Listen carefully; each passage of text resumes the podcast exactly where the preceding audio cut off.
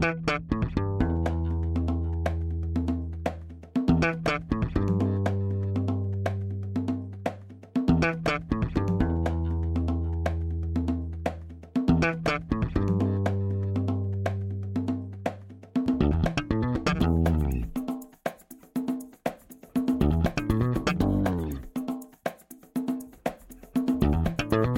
Este é o Tapa da Mão Invisível, podcast destinado àqueles que querem ouvir ideias que abalam sociedades e que não são ditas na mídia tradicional. Bem-vindo, Paulo Fux. Tudo certo, Júlio?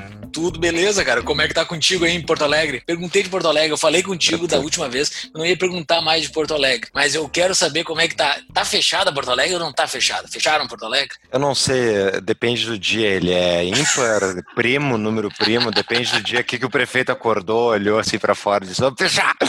Não, tem a tabelinha do governador também, é, tem que fazer um joguinho assim. A tabelinha do governador tá na cor certa e como é que tá o humor do prefeito, casando os dois, fecha tudo, abre tudo, não se sabe onde é que vai parar. Mas quem é o convidado de hoje, Júlio, para envolver? Porque ele também tá em Havana. Ele também tá aí, exatamente. Seja muito bem-vindo, Marcos Bueira. Muito obrigado, prazer, pessoal, estar aqui com vocês. Um abração no Paulo, no Júlio, dos nossos ouvintes. É uma honra. Me responde, tá fechado ou não tá fechado? Já que o Paulo tá, tá, tá por fora de tudo, Porto Alegre tá fechado ou não, ou não tá fechado? Olha, eu moro em Canoas. Em Canoas tá fechado. Porto Alegre tá fechado dentro de casa. É engraçado o seguinte, eu tava em Roma. Em Roma eu tava fechado dentro do apartamento. Eu saí de Roma, venho pra cá e fecha tudo. Então, então, tipo, Tava em Roma quando estourou lá o sim, negócio? Sim, eu cheguei no Brasil agora, há três semanas. Então, passei todo o lockdown na Itália e agora vou passar toda a quarentena no Brasil. Uma maravilha. Que loucura. Marcos fez o combo de lockdown. não, quer, dar- não quer dar um pulo na China também mesmo, vezes ficar pre- preso lá um pouco. Bom, antes então da gente ir para nossa nossa conversa, Júlio, qual é o currículo do nosso convidado? Ele é doutor, doutor Marcos Bueira, professor visitante da Pontifícia Universidade Gregoriana de Roma, Università Gregoriana de Roma. Buongiorno. O Adriano Janturco, ele não quis corrigir o meu italiano, que é horrível. Ele foi muito polido quando a gente entrevistou ele. Professor da Faculdade de Direito da Universidade Federal do Rio Grande do Sul, a URGS, e doutor e mestre pela USP. Doutor e mestre, não falaste do que agora aqui no currículo, mas nós- é sobre o tema que nós vamos falar hoje no nosso episódio, né? Então, eu fiz doutorado e mestrado em Direito, né? Na USP. Então, Sim. sou doutor e mestre em Direito. E é na filosofia do direito? No direito do Estado e na filosofia do direito, na intersecção entre as duas áreas, né? O meu mestrado foi em- mais em teoria do Estado, o doutorado foi mais em filosofia do direito, filosofia política e teoria do Estado. Esse é o campo, digamos. Mas o que, mas o que a gente vai falar hoje é filosofia da linguagem. É isso. Exatamente. Eu- Mal, Marcos, ontem, para preparar para o episódio, eu, eu, entrei. Eu não sei, me perdi assim. Acho que eu fiquei algumas horas no Twilight Zone tentando entender o que era semiótica, o que era filosofia da linguagem, filosofia da linguagem em Platão. Eu vi entrevistas tuas em canais de YouTube que eu nunca tinha visto na minha vida. Então, isso tudo vai estar nas show notes. Todo o processo de descobrimento meu, do Júlio aí, para de preparação. A gente preparou uma pauta bem legal. Pode ir abrindo para nós aí qual é o tema, quais são as, as perguntas relacionadas a esse tema. Antes disso, vamos para os nossos recados únicos e iniciais. Momento, recadinhos únicos iniciais.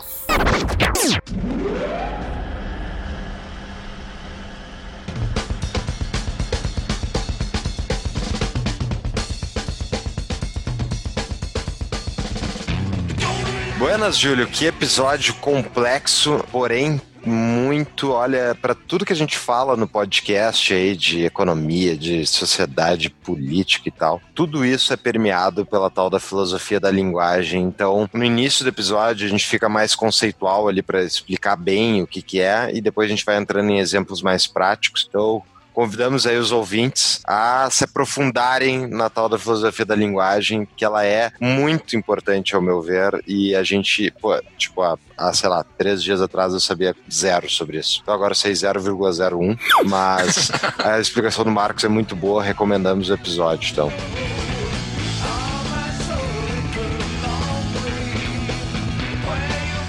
E para quem está nos ouvindo e quiser contribuir para que as ideias da liberdade permaneçam a ser divulgadas, nos ajudando. Entre no nosso Apoia-se, apoia.se barra tapa da mão invisível. Escolha sua recompensa de acordo com o seu bolso, de acordo com o seu gosto e nos ajude a continuar com este projeto. Além disso, caso não queira fazer contribuição por Apoia-se, temos também Bitcoin, que lá no nosso site tem a nossa carteira de Bitcoin. E eu quero agradecer ao Guilherme Stumpf por ter recomendado o Marcos. Ótima dica, muito obrigado. E por ter propiciado contatos também. E das nossas categorias, apoia-se, enfim, temos sete categorias dentro do apoia-se. Entrem lá, deem uma olhada. A nossa categoria predileta é que nos traz mais retorno, obviamente, mas que acreditamos que traz mais retorno para você, ouvinte, que quiser montar a sua biblioteca aí. É a categoria investidor que a gente manda um livro mensalmente para os nossos ouvintes. Exatamente. Todo mês receber um livrinho na sua casa, além de todas as outras recompensas também. Tem todas as recompensas do Tapa nessa categoria. Fora isso, também nós temos os nossos patrocinadores, né? Entrem pelos links dos nossos patrocinadores lá no nosso site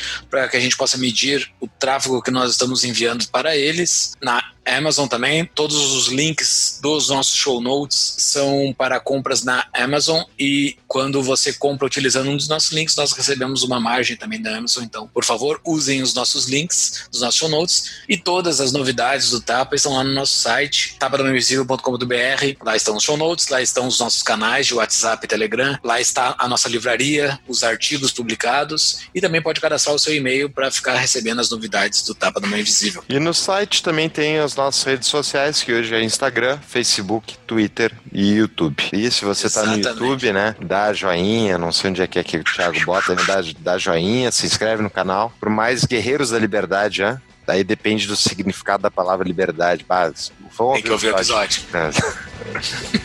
Voltamos.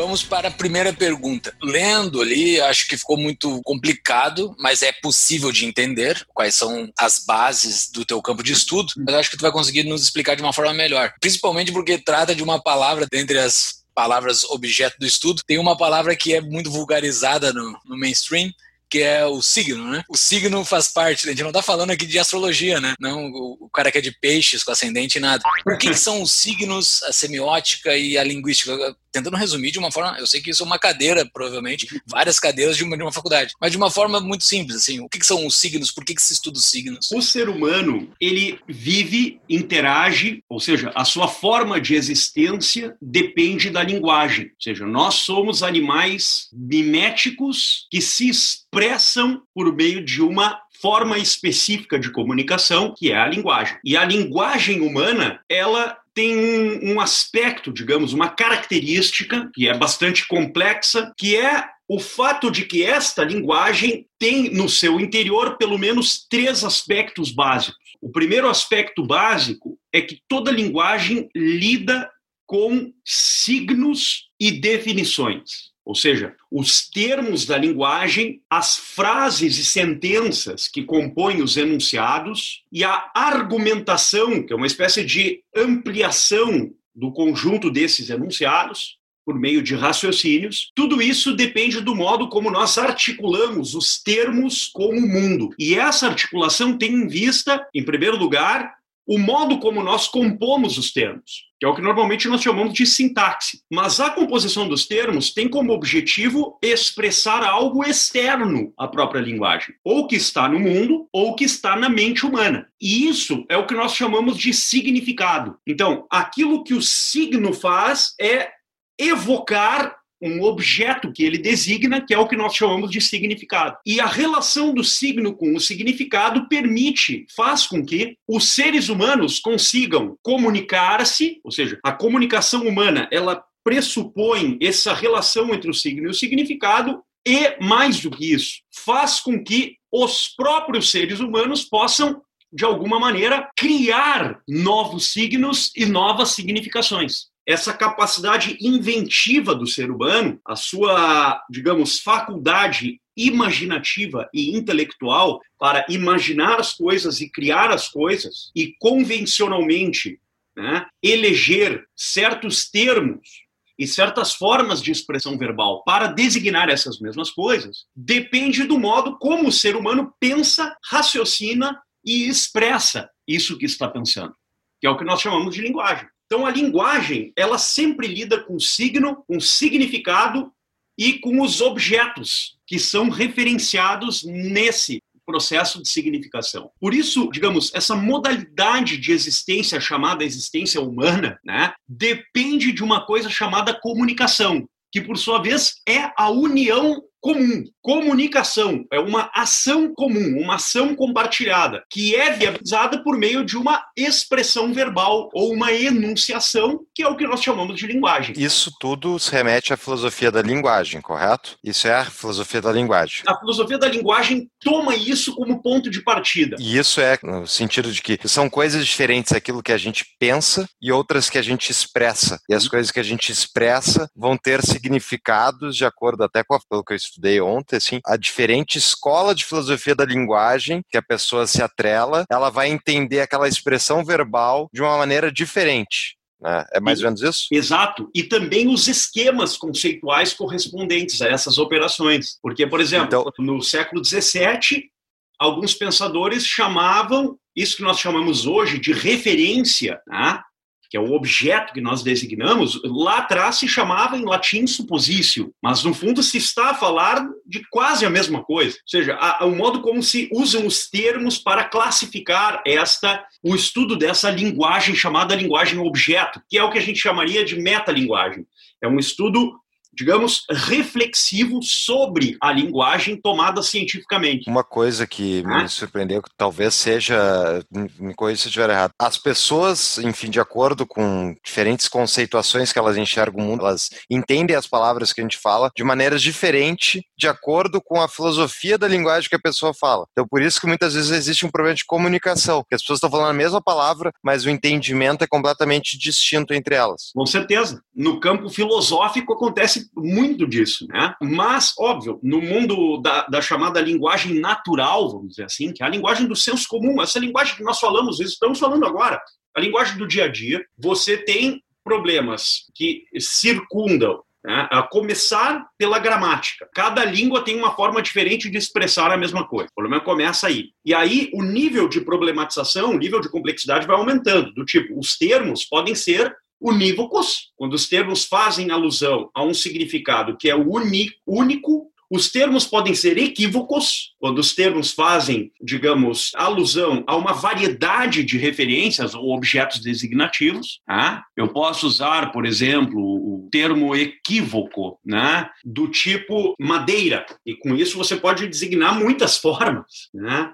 Você pode usar, por exemplo, a palavra celular. Tá, mas o que é o celular? Eu posso pegar um Samsung, um iPhone, um Motorola, essas outras marcas, eu nem sei os nomes. Ou seja, os termos podem ser equívocos. E se eles forem equívocos, eles têm uma variedade de referências. E os termos também podem ser análogos. Né? Você pode estabelecer analogias com os termos o uso de um termo como mecanismo de designação de uma outra coisa, o emprego de um termo para designar algo. Por exemplo, uma qualidade, né, do tipo fortemente, você pode empregar para um argumento, pode empregar para um soco de alguém ou para uma ação física. Então, você tem uma variedade de formas de emprego dos termos dentro dos enunciados e, portanto, dentro dos argumentos. Né? Essa disputa da linguagem, disputa, sei lá se é essa palavra que se pode utilizar, mas a utilização da linguagem como uma ferramenta, nós aqui no nosso podcast a gente fala bastante de política, sociedade, jeito que as pessoas se relacionam, isso é totalmente, isso é algo naturalmente humano, né? Isso é utilizado como forma de poder, né? Para quem esteja no poder possa manipular, controlar, com que as, as outras pessoas possam fazer. Poder nada mais é do que alguém que faz com que outra faça o que ela quer. E isso foi bastante explorado dentro da ficção, né? Eu acho que isso é uma forma muito fácil da gente conseguir elencar aqui e explicar que, ao meu ver, eu estava lendo esses últimos dias, revendo alguns textos distópicos, e me veio muito à mente 1984, né? Que se tem um poder muito grande da linguagem para se poder dominar aquela população. E o Admirável Mundo Novo também, né? Com aquele processo hipnopédico lá, aquela coisa que tu vai botando coisas dentro da cabeça da pessoa que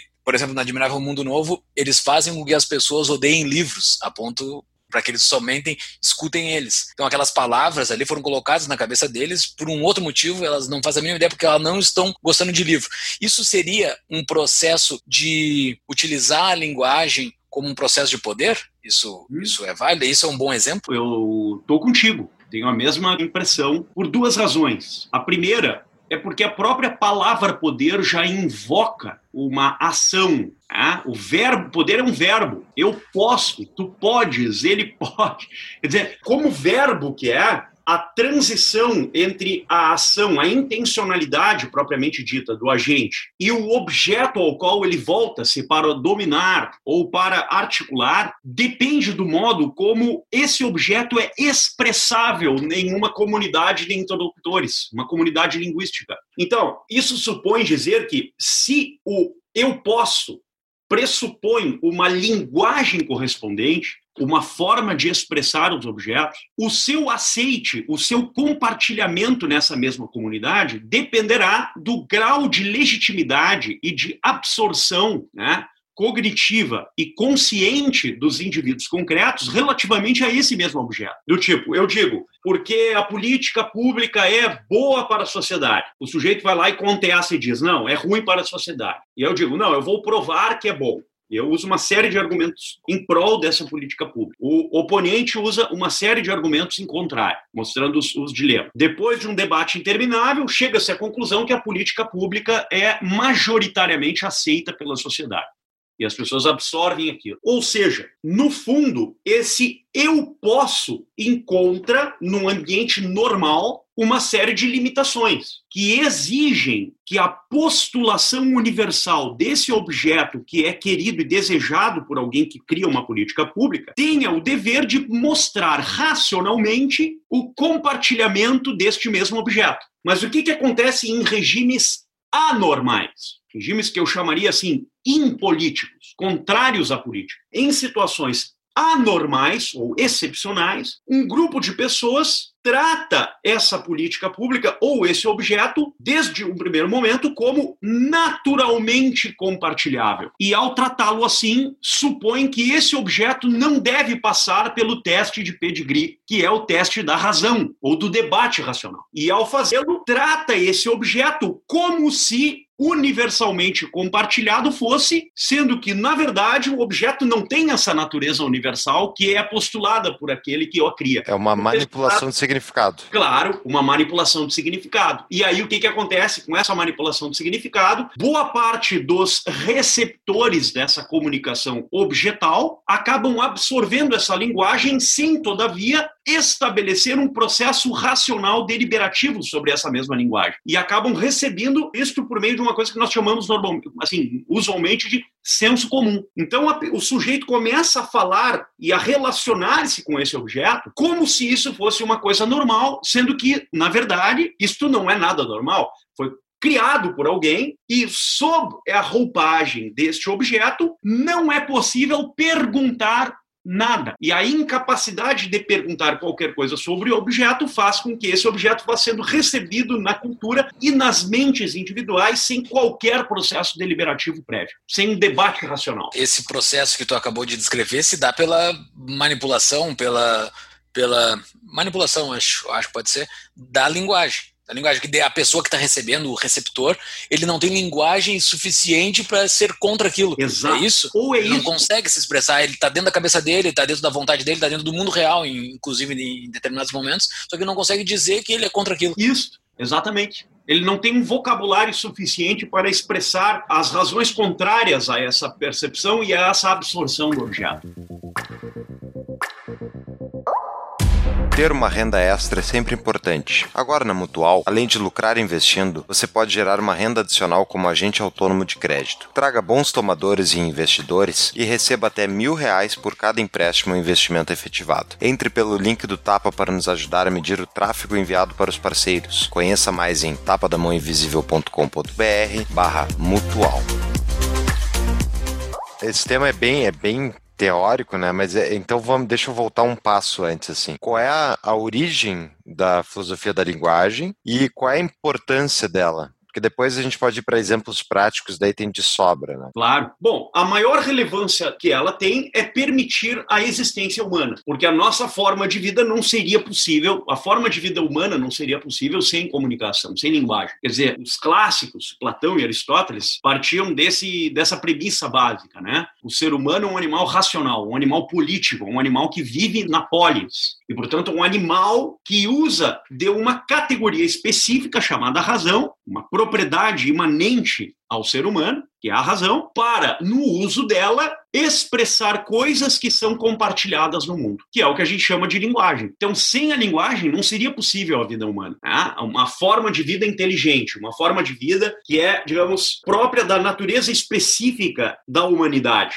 Né? Então, essa forma de vida específica, chamada forma de vida humana, ela depende da linguagem, vejam, não apenas para a forma de vida mais básica, que a gente poderia chamar de biopsíquica, que é aquela que nos aproxima dos animais de alguma forma. Ela não é Fome, só os instintos, fome. essas coisas. Exato, os instintos. Proteção do corpo. Proteção do corpo, os apetites, os afetos, ah. os sentimentos, etc. Né? Não apenas para isso, mas fundamentalmente para expressar aquilo que em nós não se articula diretamente apenas com a estrutura biopsíquica, mas se articula com a vida da razão, a vida do intelecto, ou como diria o Hegel, a vida espiritual, que é a vida intelectual nesse sentido. Mas a filosofia da linguagem não remete somente a línguas, a, ele também significa em relação a símbolos, signos. Qual é a complexidade? Basicamente qualquer interação humana com o mundo externo à nossa própria mente? Qualquer condição para essa interação com o mundo externo e para essa interação recíproca. Quer dizer, o, o, sob certo aspecto, a filosofia da linguagem, ela tem como dois, digamos, postulados adjacentes a lógica e a epistemologia, porque ela depende de uma teoria do conhecimento e depende de uma forma adequada de pensar os significados. Né? Quer dizer, a epistemologia,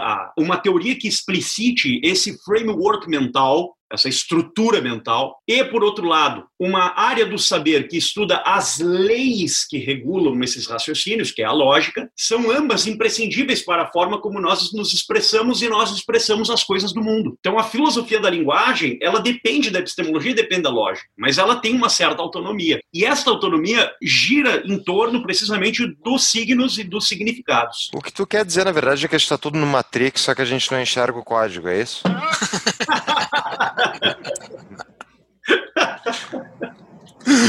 Boa. É.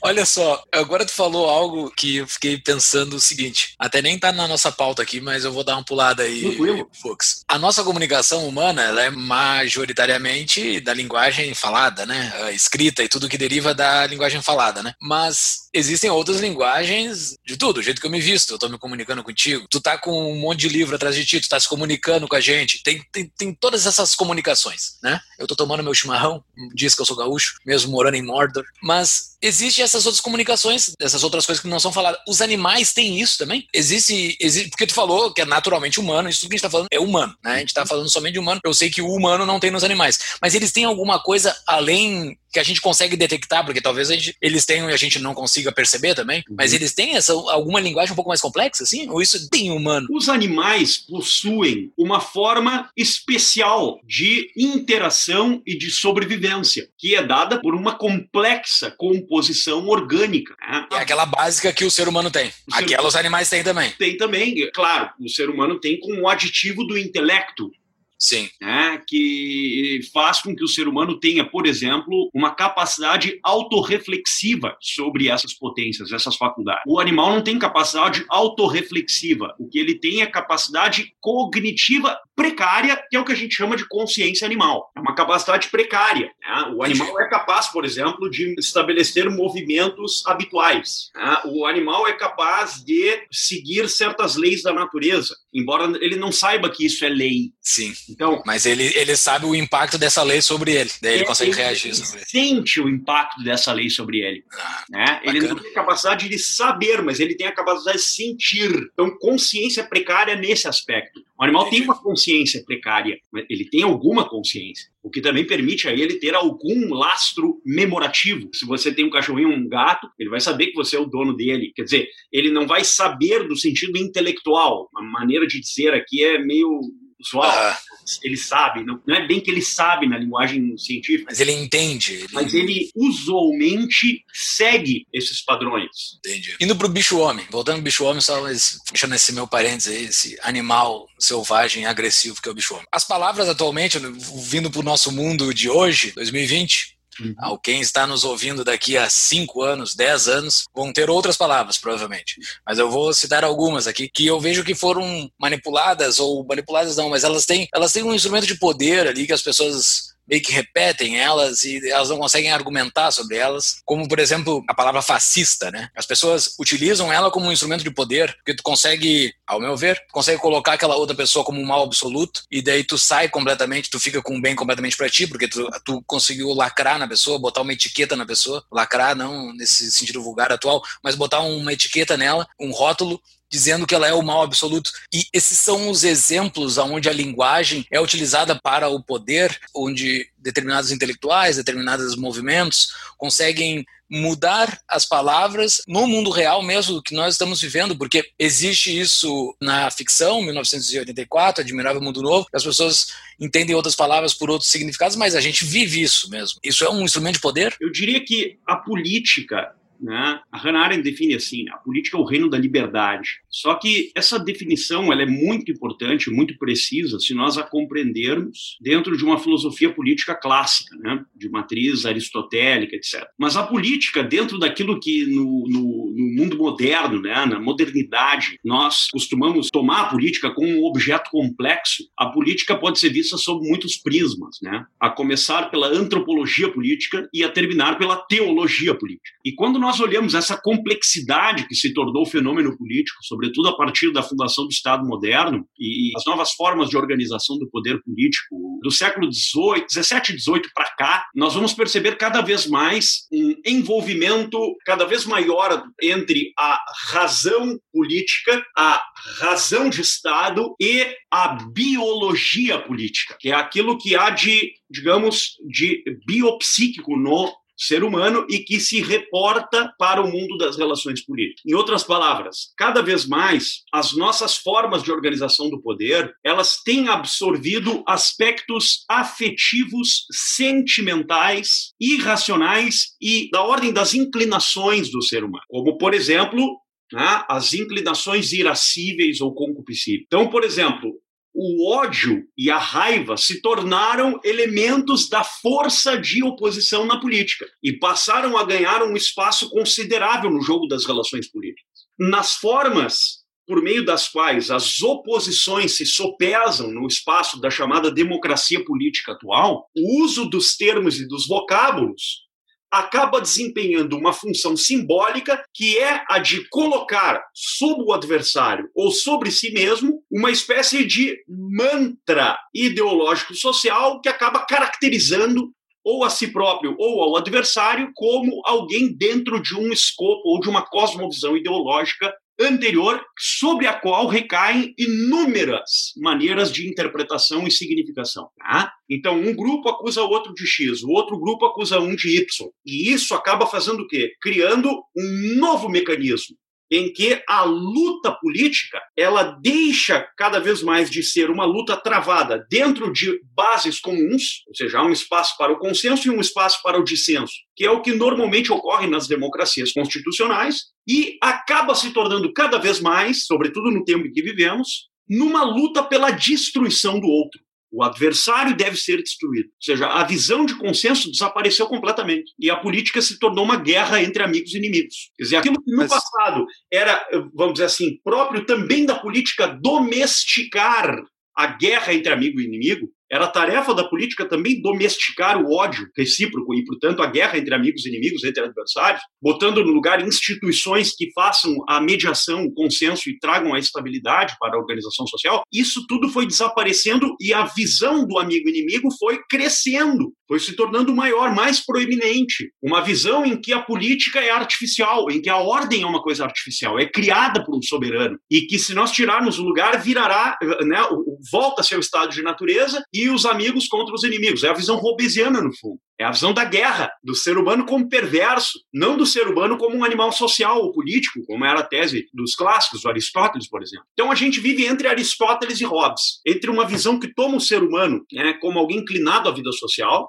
e uma outra visão que toma o ser humano como um animal que vive com desconfiança, com temor, onde a inimizade é a base das relações, não a amizade. Na verdade, isso quando se fala da esfera de debate público, né, Marcos? Eu acho, eu acho isso uma coisa muito interessante. Como é que as pessoas conseguem ter relações com pessoas que não são alinhadas ideologicamente na sua esfera privada, mas a partir do momento que a pessoa está do outro lado de uma tela e está totalmente anônimo, enfim, não está na tua frente, a pessoa se sente confortável de destratar, de presumir sempre o pior e de contaminar esse debate público. E ao mesmo tempo ela consegue ter relações com o mesmo tipo de pessoa numa esfera pessoal. Qual é a explicação dentro da filosofia da linguagem para isso? A explicação dentro da filosofia da linguagem ou dentro de qualquer compreensão filosófica de fundo do meu ponto de vista, pelo menos, e eu posso estar errado, é a de que para que você tenha essa, essa, essa visão que, que, digamos, transcenda as diferenças e consiga dialogar, conversar racionalmente, é necessário que todos os partícipes tenham o sincero interesse e desejo de perseguir aquilo que a sua razão lhe mostra, como o mais próximo da verdade. Esse é o primeiro pressuposto. E o segundo pressuposto é uma linguagem comum. Agora, isso exige uma série de coisas, dentre as quais uma básica: seres humanos educados, minimamente educados, adultos, né, com capacidade de discordar e apresentar as suas perspectivas, as suas visões a respeito do que quer que seja, com tranquilidade, com muita parcimônia, com muita paciência, com muita uh, serenidade. Acontece que a irracionalidade, o sentimentalismo e a afetividade extrema tomaram conta da política de uma tal maneira que você não pode falar A que você já é apedrejado, você não pode falar B que você já é sacado fora. Quer dizer, é uma coisa irracional, né? uma coisa assim que realmente mostra o grau patológico a que chegou a, a, a sociedade, infelizmente. Né? Então, a linguagem, ela, ao invés de servir como instrumento de persecução pela razão das coisas tais como elas são, né? ou pelo menos que parecem ser para seres humanos adultos sinceros e sinceramente engajados em buscar as coisas tais como elas são, passou a ser, por outro lado, um instrumento para uma guerra de narrativas entre esses grupos, a Exato. direita e a esquerda. Sim, sim. Percebe? Não é um lado ou outro, é todos os lados. Nisso, dentro do Brasil, eu imagino que em outras, em outras sociedades deva ocorrer também. Tem a parte daquele o analfabeto funcional. Ontem mesmo eu estava conversando com uma amiga minha que ela também percebe isso. Algumas pessoas que tu não consegue conversar sobre significados, usando a palavra, o significado que tu descreveu lá no início do episódio, significados de coisas triviais da nossa vida. Tu não consegue conversar com ela porque ela, a pessoa não tem vocabulário suficiente para descrever algo que está acontecendo no dia a dia dela. Isso é um fenômeno que piorou esses significados, a percepção ou analfabetismo funcional, não sei como é que a gente pode descrever esse fenômeno, tem piorado com o passar dos anos. Antigamente as pessoas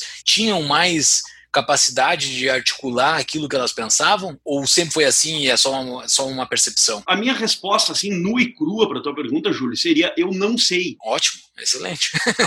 É muito simples, a gente não tem como quantificar, né? Sim, sim, é.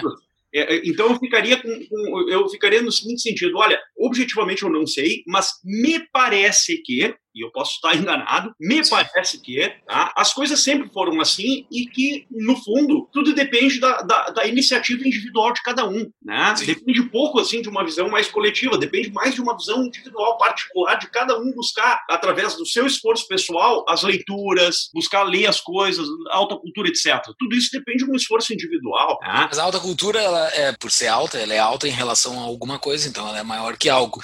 Ela vai ser sempre ser de uma elite, né? Ela vai ser sempre para um pequeno, ou consegue fazer uma autocultura que consiga, consiga chegar para a população? Não. Eu acho muito difícil. Veja, de novo, eu não sei. Tomara que chegue para todo mundo. O meu, o meu, desejo é que todo mundo tenha acesso a isso e todo mundo queira isso. Esse seria o ideal, né? Mas infelizmente as coisas não parecem ser assim e não, não pareciam ser assim também no passado, pelo menos um pouco que a gente conhece, né? Do que existia antes.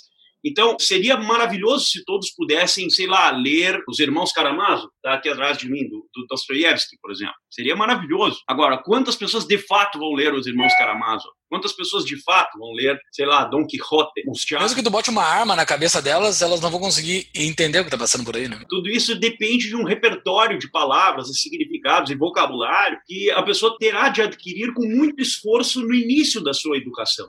E isso não é nada fácil, é muito difícil. Né? Então vai depender muito do esforço pessoal. É O nisso Hop- que eu acredito, assim.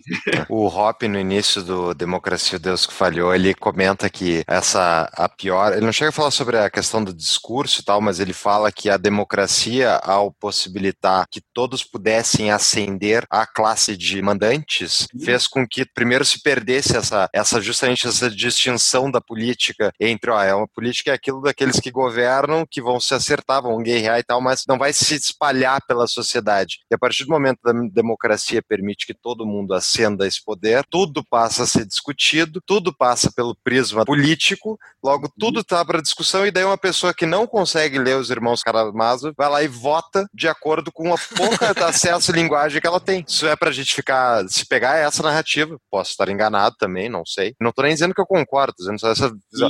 Tipo, tu achas, Marcos, que tem alguma coisa de fundamentação correta nisso? Tu acha que é um problema da democracia de dar, tipo, tem várias coisas positivas também que a gente pode discutir, mas isso é um problema da democracia? Então, eu seria bem sincero, eu não vejo isso como um problema, e eu explico por quê. Primeiro que nós não sabemos quem sabe o quê. Nós não temos como saber o limite do conhecimento humano dos outros. Tá? E segundo, nem sempre as pessoas que mais leram têm uma percepção melhor daquilo que deveria ser o objeto da decisão em uma democracia. Ah, Verdade. isso é muito verdade. Isso, isso é, É difícil verdade. e contra o que tu falou agora. Mas, então, eu acho que esses dois pontos, assim, para mim, são, são muito fortes no que diz respeito ao, digamos, à, à adesão a uma teoria da democracia. Né? Eu sou um adepto incondicional da teoria da democracia constitucional, porque eu acredito que, sinceramente, com todos os problemas que ela possa ter, é, ainda é o melhor dos regimes. Né? Justamente por isso, porque ela trabalha, primeiro, com um aspecto da limitação epistêmica, nós não sabemos quem sabe e quem não sabe, o quanto as pessoas sabem, e segundo, que esse eu acho que é o ponto, né? Às vezes, quem sabe menos decide melhor. Com certeza. Na Cinta Lab fala isso. Pois, né? a gente tem um episódio, o episódio anterior a este é, é com na Cinta Lab. É com não, é, é sobre. É, com- é com- é sobre, é sobre, não é com. Sonho. Futuramente, na Cinta Lab, quando estiver nos ouvindo aí, futuramente. Ele vai nos xingar, Júlio. Ele vai nos xingar, com certeza. Ele vai nos escorraçar. Lembram da Cap Rate? Dos mesmos empreendedores da Cap Table, uma outra opção de investimentos. Renda fixa através do mercado imobiliário. A Cap Rate permite que você invista no mercado imobiliário a partir de mil reais, com a segurança desse mercado e rentabilidade atrativa pré-fixada. Entre pelo link do Tapa para nos ajudar a medir o tráfego enviado para os parceiros. Conheça mais em tapadamainvisível.com.br barra cap. A manipulação da linguagem é uma verdade. Poderosos, intelectuais, academia, mídia, não sei se há algo coordenado ou não, não é nem teoria da conspiração, mas que a, a- o significado de determinadas palavras ele é alterado com o passar do tempo por interesses de determinados grupos. Isso é bastante claro e, economicamente explicável porque estão respondendo a interesses e poderes que têm na mão, eles vão fazer aquilo. Mas a manipulação da linguagem, que parece algo muito ruim, e eu acho que não sei como se tem como defender ela, porque tu tá impedindo de determinadas pessoas pensar pela sua própria cabeça e tu tá manipulando elas. Mas existe algum determinado ponto que pode ser bom? Assim, tu pode mexer numa linguagem para o bem, porque, como eu vejo assim, é difícil para determinadas pessoas com baixa erudição explicar determinadas coisas. Tu simplifica determinados conceitos para poder explicar para ela determinados conceitos, porque ela não tem a erudição suficiente para explicar isso para ela. Isso é uma manipulação da verdade? Eu estou manipulando significados para explicar para uma pessoa de menor erudição algo? Isso seria algo para o bem? Primeiro, sim, normalmente a gente associa a palavra manipulação a uma má intenção. Só que essa não é uma forma adequada de ver. É, exato, eu não consegui achar uma outra palavra. Manipular, mexer com a mão. Sim, mexer com a- entendi, claro, ne- nesse sentido de manipular mesmo, né? Quer dizer, manipular é, é- é parte do objeto intencional, da forma como nós pretendemos fazer as coisas e expressar as coisas. Isso faz parte. Então, por exemplo, eu vou me comunicar com meu filho de 5 anos. Eu não posso me comunicar com ele usando, por exemplo, o que o, o Charles Sanders Peirce, por exemplo, falou na sua obra sobre semiótica. Eu vou ter que falar com ele na linguagem dele, mas, obviamente, usando termos, vocábulos na linguagem dele para tentar puxá-lo para cima, ou seja, puxá-lo para um nível de abstração maior, para que ele saia da condição onde ele se encontra e transcenda o seu estado atual. O que, que, eu estou fazendo? Eu estou manipulando. Isso faz parte do processo pedagógico. E isto não é ruim. Isto pode ser usado para, digamos, para uma boa intenção, mas pode ser usado por uma má intenção, com certeza. Quer dizer, a linguagem, ela desempenha, digamos, uma, uma, uma função formal nesse aspecto. Ela pode ser usada para uma boa intenção como para uma má intenção, mas ela em si, não, ela em si é um bem evidente por si mesmo. Isso sim, ela é um bem humano, a linguagem. Ela é um bem evidente por si mesmo, né? porque sem a linguagem não existiria vida humana, vida social, seria impossível. Então, porque a linguagem é um bem evidente, você pode tomá-la por uma boa intenção ou você pode, no lugar do bem, colocar o mal, achando que isso é o bem. Né? Que é o que uma pessoa Sim. mal intencionada faz com a linguagem. Ela Sim. faz aquilo achando que é o bem, só que no fundo não é o bem, porque é o sim, bem sim. só para ela, ou uma visão distorcida do que é o bem. Colocar um antônimo no lugar, que é o que é evidente no 1984, paz é guerra, tu colocar o exatamente oposto. Exato oposto, né? Liberdade é escravidão, ah, e aí por diante. Né? Não leia livros do Admirável Mundo Novo. Dentro desse tópico, então, Marcos, primeiro, tu enxergas uma diferença, eu pessoalmente enxergo, entre a narrativa e a realidade. Né? E as pessoas, se eu só olhar qualquer dia de política nacional, internacional, as pessoas, a mídia, eles estão dizendo uma coisa e a realidade se demonstra outra muitas vezes. Então agora, recentemente, só um exemplo, aconteceu nos Estados Unidos, não aconteceu no Brasil, protestos pró-democracia de acordo com a mídia, e daí tu vai lá tirar a foto da mídia gravando o protesto e tem um símbolo revolução do proletariado, bababá abertamente anti antidemocracia, né? Mas a narrativa daquela, daquela mídia específica era uma, a realidade era outra. E isso acontece para tudo que é lado, esquerda, direita, enfim, a, as pessoas muitas vezes ficam mais preocupadas com a narrativa e olham menos a realidade. Então, a, a narrativa que a Dilma era uma pessoa íntegra, independentemente do governo dela. A narrativa de que fulana é isso, aquilo. Por que essa diferença? Por que, que as pessoas não conseguem identificar a discrepância enorme entre a realidade e a narrativa criada? Porque existe uma, digamos, existe um, um iter, um itinerário. E esse itinerário é basicamente estruturado da seguinte forma, em três níveis. O primeiro nível é o que nós chamamos de cultura simbólica, que é uma visão de mundo compartilhada. O segundo nível é o que a gente chama de informação, que é o modo como essa visão de mundo compartilhada expressa o que é o bem e o mal, o que é esteticamente desejável não é, e quais são as ações humanas reconhecidas dentro dessa visão de mundo e quais as ações humanas que não são reconhecidas dentro dessa visão de mundo. E há um terceiro nível que é o que a gente chama de narrativa, que é o modo como nós narramos as ações e abstenções humanas dentro de um composto social mais ampliado para justificar essa ação ou essa abstenção e colocá-la dentro daquilo que é o segundo nível, uma ação boa ou uma ação má. É uma ação que é desejável, uma ação que é indesejável. Só que nos polos desses três níveis existe uma guerra do tipo, dentro da cultura existe uma guerra cultural, dentro da informação existe uma guerra de informação, e dentro da narrativa existe uma guerra de narrativas. E cada lado quer apresentar a sua visão quais ações são desejáveis ou indesejáveis e quais as narrativas são subjacentes a essas ações desejáveis e quais são as narrativas adjacentes a essas ações indesejáveis. Só que a grande questão passa a ser a seguinte: por que o senso comum não tem um autor? Aqueles que dominam o processo de captação dos significados da linguagem fazem, às vezes, de um substituto artificial na criação dessa visão de mundo, dessas informações e das narrativas subjacentes a essas informações. que nós podemos dizer que hoje, basicamente, é o que a gente chama de mainstream. É a grande mídia, que E domina. a academia? A academia entra Não, nisso? não diria, porque Não. na academia você tem um debate aceso. Apesar de ter certos espaços hegemônicos, você ainda tem algum debate, né?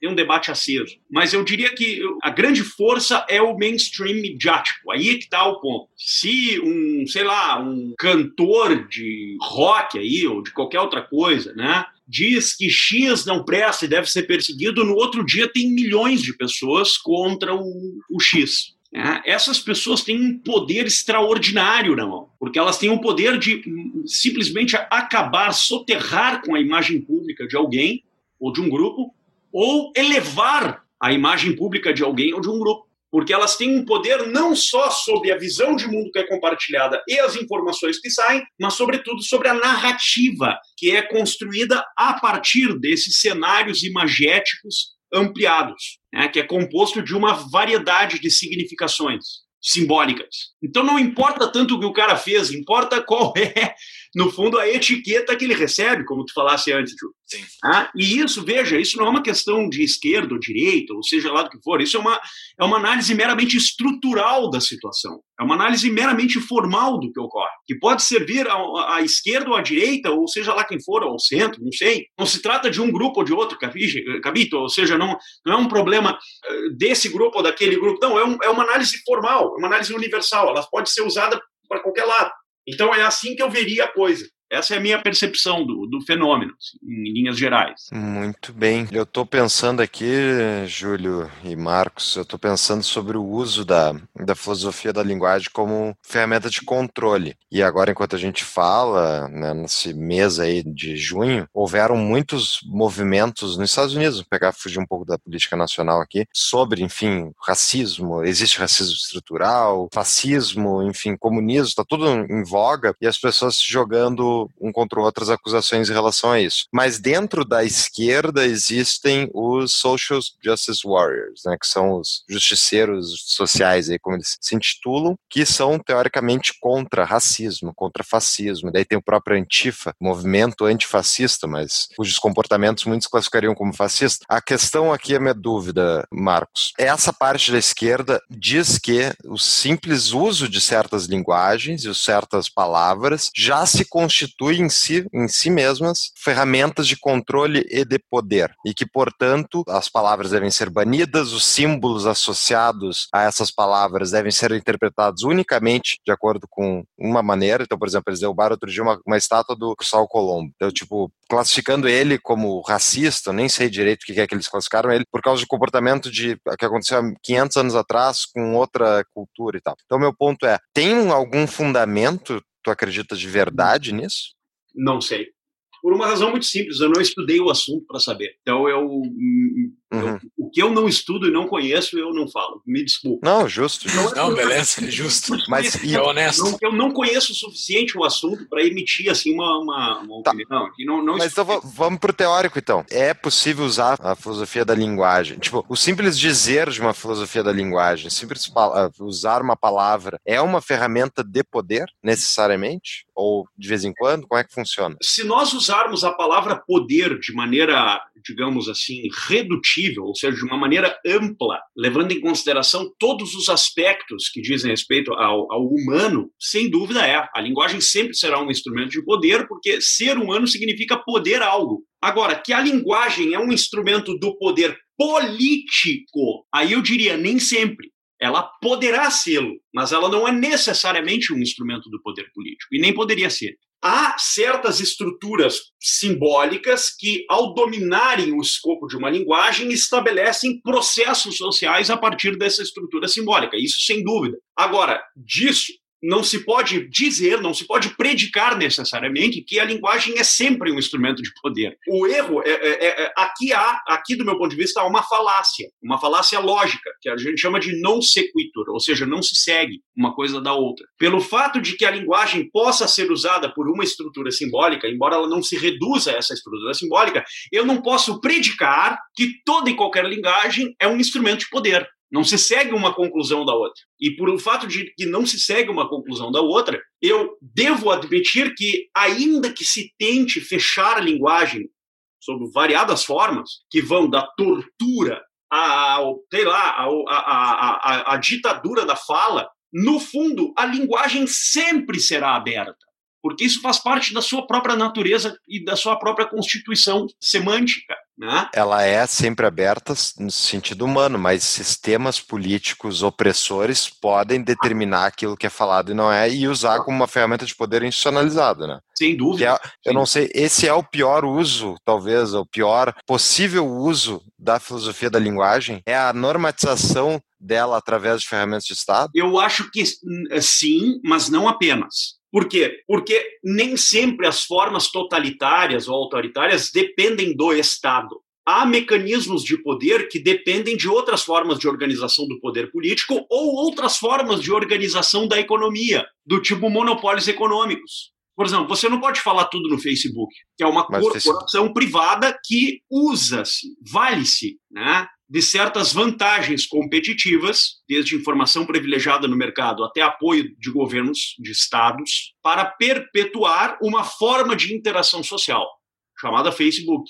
Né? E que se você fala qualquer coisa contra o, meu é nome do cara, Zuckerberg, você está liquidado. Eles te tiram, cortam o vídeo, etc. Tudo isso para mostrar que as formas de silêncio programado né? ou seja, quando o silêncio é tomado como uma medida, uma medida política, isso não depende apenas da, do Estado ou da intervenção do Estado. Há outras modalidades de regimes que propagam o silêncio que não se reduzem à forma estatal. Politicamente correto é um possível. Um exemplo, claro. É um exemplo. As pessoas praticam autocensura, porque sabem que é algo que elas vão falar, pá, enfim. Mas por outro lado também, enfim, eu não sou fã de politicamente correto, mas por outro lado, é inegável que muita gente que tem muitos preconceitos claro. devido a essa normatização do que, que pode e não pode ser dito, pararam de falar absurdos e de se tratar publicamente outras pessoas. Perfeito. Só que ao mesmo tempo gerou um evento de revolta, né? É exatamente como eu vejo também. É exatamente como eu vejo, cara. Ou seja, de um lado, né, tu tem uma, digamos assim, o um silenciamento programático, e de outro lado, tu tem, digamos, pessoas que antes não tinham, digamos assim, a educação da fala, foram coibidas ao silêncio porque naturalmente não tinham essa mínima educação que é exigida de todo ser humano normal, pô. Um respeito pelo outro. Se utilizou de significados simples, de reduções, nada muito complexo para fazer com que aquela pessoa parasse de falar besteira. Exato. Basicamente, é, é o jeito que se desceu para poder se comunicar com essas pessoas. A gente tem um episódio, que é o episódio 65, nós fizemos com o professor Gustavo Inácio, sobre John Stuart Mill, que é um dos iniciais teóricos do liberalismo, né? E ele defendia que a coerção, ela não é somente física, né? Existe essa coerção, não sei se é da mente especificamente que ele cita, mas essa coerção além da física pode ser da mente, pode ser da linguagem. As pessoas deveriam se libertar dessas outras coerções de comportamentos que existem ao redor delas, dentro da sociedade que ela está inserida. Tu acha que isso faz parte da linguagem? É, e isso é uma coerção, de fato? Isso é. Dá para se dizer que seria uma coerção? Tu está tolindo a liberdade das pessoas além do que de fato deveria ser, porque tu não está tendo uma coerção física contra ela. Tu não tá roubando ela, tu não tá, não tá extorquindo, tu não tá ameaçando com uma arma, tu tá tolindo pela linguagem. Isso é um jeito de cercear a liberdade? Sob certo aspecto, sim, mas tudo depende do modo como nós entendemos essa palavra, liberdade. Né? resposta é muito semelhante. Desculpa, desculpa fazer o um paralelo, mas a resposta é muito semelhante ao que o Pondé deu aqui para nós. Ah, é? Uhum. Eu tenho a impressão que tudo depende de como nós entendemos a palavra liberdade. Porque liberdade é uma palavra, em primeiro lugar, equívoca. Né? Ela, ela gera uma miríade de significações. Então, tudo depende do modo como nós compreendemos essa palavra. Ou seja, se liberdade for atrelada à responsabilidade, nem sempre. Né? Por exemplo, o, Código Penal, que é, que é da década de 40, já trazia eh, crimes contra a honra, por exemplo né, que basicamente são tipos penais que dependem da linguagem e da expressão humana. Ou seja, alguém que difama uma pessoa, injúria uma pessoa, né, não está sendo livre no seu ato, porque não está sendo responsável, está atravessando a fronteira da liberdade, está entrando no, numa libertinagem ou num arbítrio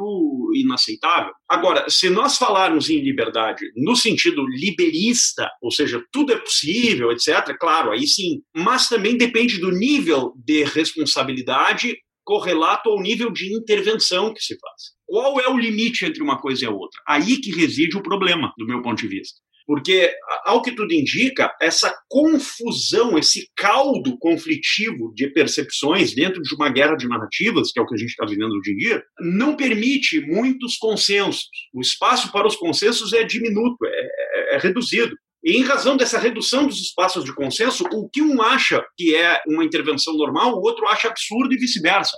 Então, no fundo, essa disputa por um espaço do que é o limite da liberdade, o limite da intervenção, vai, mais dia menos dia, resultar numa guerra, onde um grupo vai vencer e vai fazer com que o outro engula a sua concepção do que é a liberdade e o que não é. Ah, sim. Ou seja, eh, eh, em maior ou menor medida, nós estamos caminhando para, eh, e eu falo isso com muito lamento, muito pesar, mas para o fim da democracia como nós a conhecemos e para talvez um novo tipo de regime político que nós ainda não sabemos o que, que é. Interessante essa, essa tua percepção sobre o futuro. O... Eu tenho uma bem otimista para a resposta disso. Não sei se tu quer falar. Vai lá, fala tu, que eu quero. Eu estava pensando nisso ontem de noite, quando eu estava estudando filosofia da linguagem, estava pensando assim, pá, mas no debate público, não é no Brasil, não é nos Estados Unidos, é globalmente, ele se deteriorou completamente. Por outro lado, muitas pessoas que não tinham voz ou que estavam escondidas através de um filtro que a mídia fazia, passaram a ter a possibilidade de interagir, tomar decisões, inclusive de ler muita fake news e cair muita bobagem. Mas antes a diferença para mim é que elas ficavam presas a fake news da própria mídia. Eles não sabiam se tinha outra alternativa. Mas ao mesmo é, existe claramente uma piora geral assim do debate público, no nível da, do nível de, de, de raiva, de, de brigas. Eu, como um otimista que sou, eu fiquei pensando, na verdade, isso é mais perfeito caldo para se criar ou realmente uma distopia ou para a gente caminhar para uma sociedade de leis privadas, que daí é o que o Peter Turgunia, que a gente entrevistou do Ancapso aqui uns episódios, alguns vários episódios atrás, ele falou, uma sociedade totalmente libertária, onde cada um pode escolher é a jurisdição política, digamos, que tu está sujeito a gente segue cada um na sua vida, mas a gente, eu não quero estar sujeito a um governo de esquerda, logo eu não fico numa jurisdição de esquerda, digamos assim. Então isso permitiria que as pessoas pudessem manter o convívio, só que como não tem mais o Estado mandando na vida dos outros, perde-se a razão da briga. Porque eu não sei se concorda dentro dessa filosofia da linguagem, Marcos, tudo que está em disputa aí é a utilização do Estado para impor aos outros a sua visão de filosofia, de, enfim, de, de, política. Eu acho que há uma diferença entre o Estado como uma forma de organização do poder político e o Estado que está a serviço de uma classe política que tem por trás de si uma ideologia, que pode ser de esquerda ou de direita ou de centro, ou seja lá o que for. São coisas diferentes. Uma organização da vida política, do meu ponto de vista, é algo imprescindível. Eu, sinceramente, acho muito, muito interessante, do ponto de vista ideal, uma sociedade anarcocapitalista ou libertária. Um mínimo, mínimo, mínimo de organização do tipo justiça e segurança. Ponto final. Parece muito sedutora a ideia. Mas eu acho ela de dificílima execução histórica. Não disse que é impossível, mas eu acho que é dificílimo, percebe? Do meu ponto de vista, é muito difícil. É uma defesa justa, é uma defesa justa. É, tem, eu, eu assim. Tem, tu tem o direito de discordar do, do, do, do, do dono do podcast, não tem problema. Eu digo assim, eu, eu, vejo com muita dificuldade. Eu não digo que é impossível. O que eu acho é impossível é o anarcocapitalismo. Isso eu acho impossível. Agora, uma sociedade libertária, com mínimo de poder, eu acho muito difícil, mas não impossível. Tá? É, Agora, eu, sinceramente, vendo a situação, eu tenho uma visão muito pessimista da coisa. Eu tenho uma percepção clara de que os estados-nação estão sucumbindo e está vindo no lugar uma espécie de totalitarismo de certas corporações. Não um capitalismo, um metacapitalismo, que é muito diferente, que é a unidade do poder político com o poder econômico. Eu acho que isso é um processo cada vez maior, cada vez mais acelerado. Né? E sem fronteira. E sem fronteira. A gente vê, por Estilo exemplo, China. É, mas é, é, é mais sutil do que a China porque fala em liberdade, porém sob um preço alto que é a escravidão. Ah? Eu admirava o Mundo Novo. Eu, eu admirava o Mundo Novo. Eu, eu, que distopia. Eu estou vendo isso de maneira assim muito, do meu ponto de vista, esse é o, esse é o desenho. Eu tenho uma visão muito pessimista sobre o futuro. E esse pessimismo se dá precisamente pelo que eu tenho visto e vi nesse tempo que eu morei na Itália. Ou seja, não há mais Itália, não existe mais Itália, existe a União Europeia. Se Bruxelas quiser destruir a Itália, basta apertar um botão. Não existe mais soberania estatal, essas coisas não existem mais. Primeiro-ministro dali de enfeite. É um servum servorum europeu, né? É um servo dos servos da União Europeia, o Giuseppe Conte, que é o primeiro-ministro da, da Itália. E o chefe de Estado, o Sergio Mattarella, não fala nada, não faz nada. Ele é um praticamente um, um inútil no cargo. Ainda na Inglaterra você tem a força decorativa da rainha, mas na prática isso também não, não tem poder nenhum. Pope fala isso também no Democracia, Democracia. o Deus que falou. Falou? Uh, que falhou. o Deus que falhou. falou foi uh, dois anos atrás. Todos os pela, pela democracia constitucional, é, por um regime político que seja compartilhado, estejam eles na esquerda, na direita, no centro, ah, não importa, desde que lutem pela democracia, têm o compromisso de consciência de ver essa situação e tentar reagir a esse estado de coisas. Porque, pelo visto, eu tenho a impressão sincera e nítida de que nós estamos caminhando para um, um regime de corporações, né? para um globalismo metacapitalista cada vez mais letal para a liberdade. E essa proposição tua, eu acho que é interessante deixar bastante claro que eu concordo boa parte dela, e eu acho que é muito interessante deixar claro que não tem nada de teoria de conspiração nisso. É só descrição de fatos. É só descrição do que está acontecendo, da realidade concreta. Não tem, não tem, talvez não tenha um, alguma coisa coordenada em um grupinho pequeno de pessoas, homens, homens lagartos que estão planejando tudo. Não, talvez não, não, é muito grande bobagem que não exista isso. Típica coisa que um homem lagarto diria, que não existe um homem lagarto. o principal, o, o a principal arma do demônio é ele fazer com que as pessoas acreditem que ele não exista, né?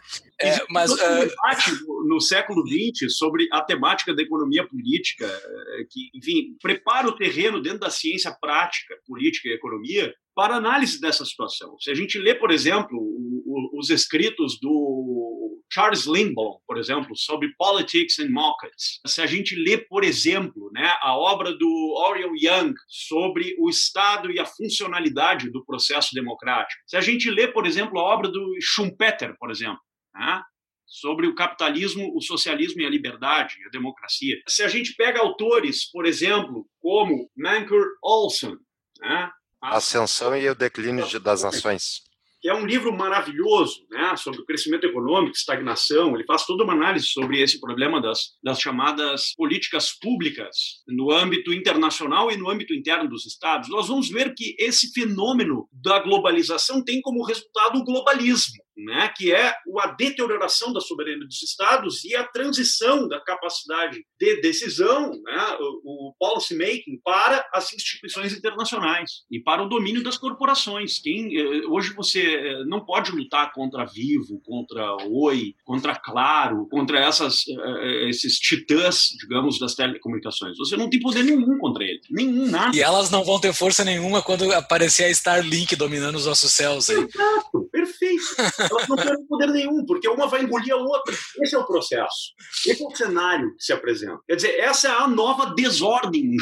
Sim. Em determinado ponto da nossa conversa, tu citaste que não tem uma evidência clara de que há uma degradação na linguagem. Pode ser que a linguagem em si sempre esteve contida em determinadas elites. Porém, a gente chega num determinado cons um consenso aqui, nós três, de que hoje o mundo está bastante dividido, tem bastante rixas políticas, a política está bastante segregada. Uhum. Também já explicou em, em, determinado momento que uma não tem correlação com a outra. Não pode tem. não ter uma correlação direta. É, mas, mas pode influenciar, né? Pode ah, ser uma consequência disso, né? Sim, porque não é que você não tem uma deterioração no senso comum. Você tem, isso sim. Ah, tá. Então tá. Então talvez lá a pergunta que eu fiz não estava muito clara. Então há. Veja, há, mas não é necessariamente assim. É isso que eu quis dizer. Ok, ótimo. Um argumento por contingência, digamos. Ela é, mas poderia não ser assim. Então o senso comum está degradado, está se degradando. Sob certo aspecto, sim. E essa deterioração nos caminhos da linguagem faz com que, obviamente, a comunicação fique prejudicada e, por outro lado, aqueles que têm vantagem na criação dos, dos standards da comunicação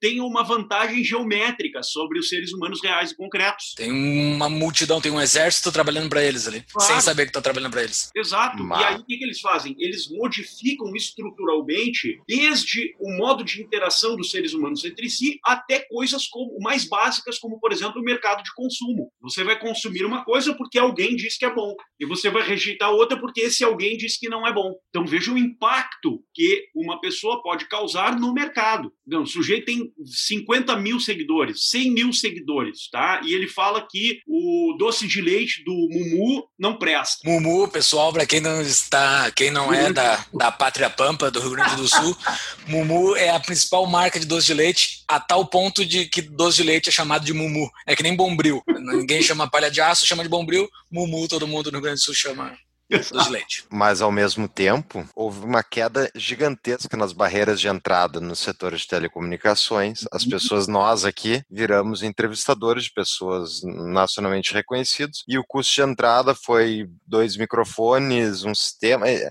é muito barato. Então, criou-se inclusive a figura do influenciador digital, que carreira de, inovadora, para dizer o mínimo, youtuber, que são pessoas que passam a ser a referência de filtro de qualidade para aquele determinado assunto, né? Então, se por um lado houve essa deterioração do discurso do senso comum, ao mesmo tempo é mais fácil de ficar mais nichado cada canal para de acordo com as preferências e talvez isso retroalimente esse ciclo. Mas tu não concorda por outro lado, Marcos, que tem essa possibilidade de uma descentralização completa a ponto que qual é o meu único medo? É só, só tem um jeito de acontecer esse cenário distópico que eu concordo que é um risco. É se eles controlarem a internet também. É isso que eu ia dizer, perfeito. Tu chegasse no ponto do qual eu compartilho integralmente, Paulo. Ou seja, tudo bem, nós em princípio estamos totalmente livres na internet para usar o YouTube, o Facebook, o Instagram, ou seja lá o que for. Ok, mas e se amanhã o YouTube acabar? E o Instagram também, e o Zoom também, e o Facebook também, e aí? E não deixar entrar outro, né? Percebe? Ou seja, é, essas, e se essas coisas tiverem um poder tão extraordinário, essas plataformas, de impedir outras plataformas? Mas sabe que isso já saíram, até estava vendo ontem, tem o Locals, tipo, ela é uma ferramenta social, que nem um Facebook da vida, sei lá, Uhum. cujo objetivo dele, eles falam, nossos algoritmos não faz verificação ideológica, não fazemos filtragem desse tipo, mesma coisa aconteceu com o Gab e tal, eu acho que isso é o que tende a acontecer no mercado, Uhum. por causa de uma questão de oportunidade de mercado gigantesco, que tem muita Claro. gente que está sendo retirada das redes sociais tradicionais. O meu medo é quando vem o Estado com a sua ferramenta de Estado de coerção e diz, não só não pode entrar esse novo concorrente, como a partir de agora o Estado, que nem o Estado chinês, vai começar a olhar o que vocês estão escrevendo e vai te punir se tu escrever a coisa errada. Uhum. Que daí, esse é o meu medo, fecha a internet. Fecha os canais de acessar a internet através de outros lugares. Então, esse é o meu medo. Mas eu vou responder o Paulo. Posso, Marcos? Por favor. Obrigado. É, o que o Marcos falou tem uma lógica muito interessante, ao meu ver também, porque, por exemplo, se tu consegue fazer uma distribuição de internet de uma forma tão barata que a internet de cabo acaba sendo cara e mate essas tudo vivo, essas porcariaradas, tudo aí, e a gente fique tudo com satélite, porque vai ficar extremamente barato, aparentemente. Se eu, a tal da Starlink funciona e a gente vai estar com um teto de satélites em cima da gente, o nosso celular se conectando direto lá, vai ser muito difícil tu ir contra isso. E vai ser uma empresa só que vai estar lá. E vai ser muito difícil tu colocar um outro satélite com o tamanho que a Starlink tá botando, entendeu? Então, assim, a força de um capital grande conseguir dominar isso de uma forma extremamente barata e dominando a massa de uma forma extremamente barata é muito fácil. Só se eles proibirem a Vivo de existir, as outras. Mas ela entendeu? vai ficar proibitiva, ela vai ficar muito cara, meu. É, Manter cara, esses, ca- essas cabayamas todas espalhadas pelo Brasil aí. Se a escolha é entre um cabeamento e eu poder falar mais o que eu quero, abre aspas aí, do que outra que não me deixa falar o que eu quero, daí é individual o custo, quero Exato, pagar mas o para ter cabeamento não vai se manter, cara. Eu acho, a minha percepção, essas empresas de cabo, elas não vão se manter, elas não vão conseguir ter escala para isso. No momento que todo mundo, que boa parte da população passe pro satélite, essas empresas perdem o ganho de margem que elas têm de escala. Já era. Ao meu ver, é isso, sim. E eu iria até mais longe que vocês nesse sentido, ou seja, na gravidade do assunto. Eu diria que o leitmotiv da guerra que está se desenhando entre Estados Unidos, Rússia e China é precisamente o domínio do 5G. Isso é o que, pelo menos na é imprensa provável. italiana, nos canais informais italianos, né, muitos têm, dito isso. né? inclusive, uma deputada de esquerda na Itália, do Cinque Stelle, a Sara Cunha, foi em público né? E, e, fez todo um discurso, uma, uma aula no parlamento. Lá na Itália a gente chama um discurso aula, né? Quando vai na tribuna, deputado vai na tribuna e fala. Então, numa aula. Em italiano é muito legal, né? Tudo em italiano é, parece muito mais legal do que no, em português. Falou claramente, né? Sobre os chamados exercícios militares que foram feitos pelo exército da OTAN agora no início do ano na, na União Europeia, que no fundo está se desenhando uma guerra entre Estados Unidos e China sobre o controle do 5G. E no fundo é o controle da internet mundial. O Trump fazer a Space Force, né, é um negócio completamente sem sentido, né? Mas aparentemente para a gente olhando no mundo de hoje não faz sentido o que ele está fazendo. É. Mas deve fazer muito sentido isso com o passar do tempo. Vamos ver se esse nosso discurso subversivo aí vai ser proibido de ser comunicado no futuro. Voltamos a esse episódio daqui a alguns vários anos para ver. Tem é a pergunta final, porque a gente já passou do nosso horário. Ah, a gente já passou muito. Marcos, tá muito, muito bom o papo, mas não vamos torturar o Marcos também. Né? Prazer, é um prazer, uma... Não, na verdade eu não tenho nenhuma pergunta, é só um desabafo, assim, que eu tenho sobre linguagem, eu tenho para mim, na minha, no meu sentimento católico, que me criei numa família católica e no momento que eu comecei a entender algumas coisas do mundo, entendo uma fração muito pequena do mundo, mas do pouco que eu entendo, eu vejo que tem a, a principal palavra que foi degradada, assim. Eu, essa, essa é a principal degradação que conseguiram fazer. Foi antes de eu nascer, eu nasci na década de 80, mas eu acho que ali pela década de 60, 50 eles conseguiram atingir o cerne dessa palavra e conseguiram degradar o Ocidente, que é a palavra amor, né? A palavra amor ela tem um significado tão magnífico dentro da Bíblia, principalmente no Novo Testamento. Ela tem um significado tão grande que daí veio essas papagaiadas de hippie e tudo mais aí e botou um outro significado nela. Desculpa ouvintes que são hippies ou sei lá. É, eu fiquei incomodado, Júlio. É, eu sei. Mas é um outro significado. Pegar essa palavra e botar um outro significado nela que não tem nada a ver com aquele significado inicial dito por Cristo, assim. Então, eu fico bastante feliz e às vezes quando eu consigo resgatar para poucas pessoas que eu consigo alcançar o significado inicial da palavra amor. Inicial não, porque ela já já foi tratada antes de Cristo. Cristo não inventou essa palavra. Ele só tratou, fala, deu um significado específico. Fala qual é o significado de amor, então, segundo. Cara, uh, professor. Tu consegue explicar melhor que eu? Puxou, levantou, não. Agora, tu quer divulgar a palavra amor correta? Agora fala. Não, não, então. mas eu tô, eu tô dando o caminho, eu tô sendo pedagogo. Pedagogo. sabe qual é o significado de pedagogo, né? Pedagogo é o que conduz a verdade, é o que aponta, é o, é o, é o, é o tio da van. É o tio da van. É o cara que leva até a verdade. eu tô. Eu, tio da van, eu tô, eu tô sendo pedagogo aqui. Jeito lá, do Júlio mandar todo mundo ler a Bíblia. Não, lá, não, mas procurem o significado inicial. Da, eu não sou um teólogo, eu, eu consigo sentir é, a minha dificuldade de linguagem, eu consigo sentir, consigo entender perfeitamente mas é interessante conhecer aquele significado inicial da palavra amor, e ao meu ver foi a grande degradação que teve. Se tivesse uma palavra que tivesse que voltar ao seu significado no mainstream, seria a palavra amor. Não sei se tem alguma percepção semelhante. A Era só um desabafo, É a mesma. É, é, precisamente o que falta no mundo, porque o amor, o, am é, é, o amor é o coroamento é o máximo, é a máxima expressão da, da capacidade humana em todos os seus sentidos, né? É porque o amor é um arte-vontade. E o amor se expressa de três formas, pelo menos, né? É, é o amor por si mesmo, que não significa egoísmo, é você amar aquilo que em você é bom e odiar aquilo que em você não é bom. E essa distinção é muito difícil, que depende de um esforço psicológico profundo. O segundo aspecto é você amar o outro e o terceiro aspecto é o outro amar você. Então, esse amor compartilhado é o que levaria uma sociedade a, a, uma vida, digamos, verdadeiramente feliz, no sentido aristotélico da expressão, né? Eudaimonia, vida boa, a felicidade. Agora, quando nós enxergamos a sociedade como Estado, a sociedade vista dentro do estado de natureza, guerra de uns contra os outros, é, o amor é substituído pelo medo, né? Pelo medo permanente, pelo temor. E aí, claro, todos passam a viver como animais, né? que é o nada mais catalisador das tuas inclinações animais do que o temor. Imagina, viver com temor. Você vai viver como um animal, né? O tempo inteiro da espreita. É, e daí tu transforma o amor nessa coisa de sentimentalismo barato, de felicidades e alegrias passageiras, Efêmero, coisas né? claro. é, efêmero, exato. Tu tira do transcendente e bota do, do teu momento atual. Tu não bota nem pro ano que vem, tu bota pro teu dia de hoje. Perfeito. Era só isso que eu tinha para contribuir é. nesse momento final. Ele já deu bastante dicas de livro, né, o Fux? Uh -huh. Chaves, como dizia meu velho avô, se quiser chegar a ser alguém, devore os livros. Quê? Que devore os livros. Eu anotei aqui alguns, mas depois vou ter que revisar o episódio para puxar o resto. Vamos para a tua dica oficial de livro, Marcos. Tu tinha separado uma, eu até anotei já no show notes qual é que é. Olha, eu teria muita coisa para indicar, mas eu vou indicar uma obra para vocês que é muito, muito importante para a filosofia da linguagem, que é a obra do Paul Ricoeur, A Metáfora Viva. Vou indicar também uma obra do Peirce, Charles Sanders Peirce, Semiótica. Tá?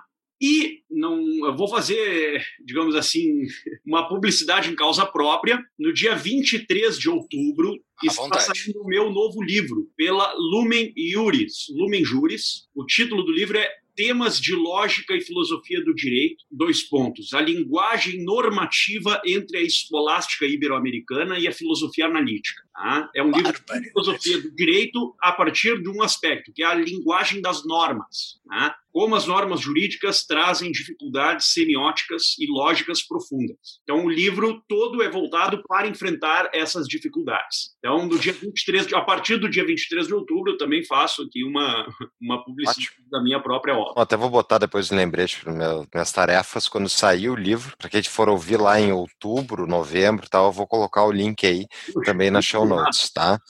Ah, pô, antes de terminar, eu tá, se tu puderes falar bem rapidamente, assim, Marcos, que eu tinha anotado para te perguntar, porque essa palavra aí tu citou dentro de um dos livros aí. O que, que é a tal da semiótica? Uhum. Semiótica é o estudo do significado e do signo de um determinado enunciado. Então, normalmente, quando nós tomamos pé, né, inteligimos um enunciado, nós o compreendemos, em primeiro lugar, como um signo, como uma composição de termos que formam uma proposição a partir de um juízo, e a partir da leitura desse enunciado que se transfigura numa proposição, nós fazemos a ponte com o significado. Isto é, com a referência, com aquilo que é o objeto me- dito por esse mesmo enunciado. Então, a semiótica, ela se aprofunda nessas relações entre os enunciados e os significados correspondentes. Basicamente é isso. Muito bem, então. Olha, que episódio eu adorei. Bem Eu adorei complexo. Ouvi mais umas duas vezes depois para ver se eu, o que eu não entendi.